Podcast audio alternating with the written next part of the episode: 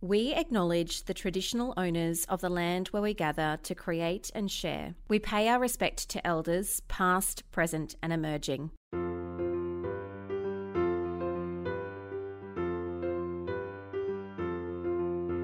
Hi there, my name's Bronwyn. Do you love learning? Me too. Let's learn together.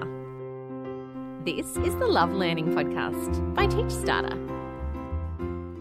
As the sun shone brightly through the timber kitchen window, Mother Bear called out to her family. What a beautiful day for a walk! Father Bear, Baby Bear, come eat your breakfast and let's go on an adventure, she exclaimed. Father Bear and Baby Bear came running down the stairs, beaming with excitement. The family each sat in their chair at the large wooden table and gobbled up their porridge. Father Bear was big and tall, so he had a large chair with armrests and a high back. Mother Bear's chair was smaller than Father Bear's. It had a lower back, but thick, strong legs. Baby Bear sat buckled in a high chair to keep him safe.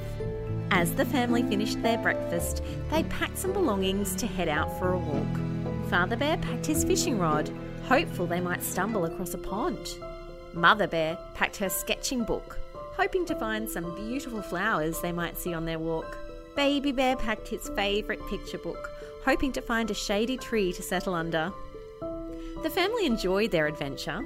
Summer was in the air and the weather was beautiful.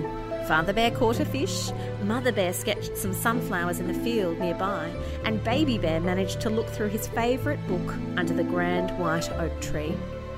As the sun began to lower on the day, Father Bear announced, We had best head home before it gets too late. Let's collect our things and return. Following the winding path back through the forest, the sun began to set and the sky lit up with brilliant shades of purple and pink. As the family approached their house, they noticed the front door was wide open. Father Bear wanted to protect his family, so he stepped ahead of his family and went to look inside the house. What he discovered made him terribly sad. Someone had been in the house and broken their three chairs. Father Bear, Mother Bear, and Baby Bear's special chairs were broken and lay in pieces on the floor. What are we going to do? said Baby Bear. Where will we sit?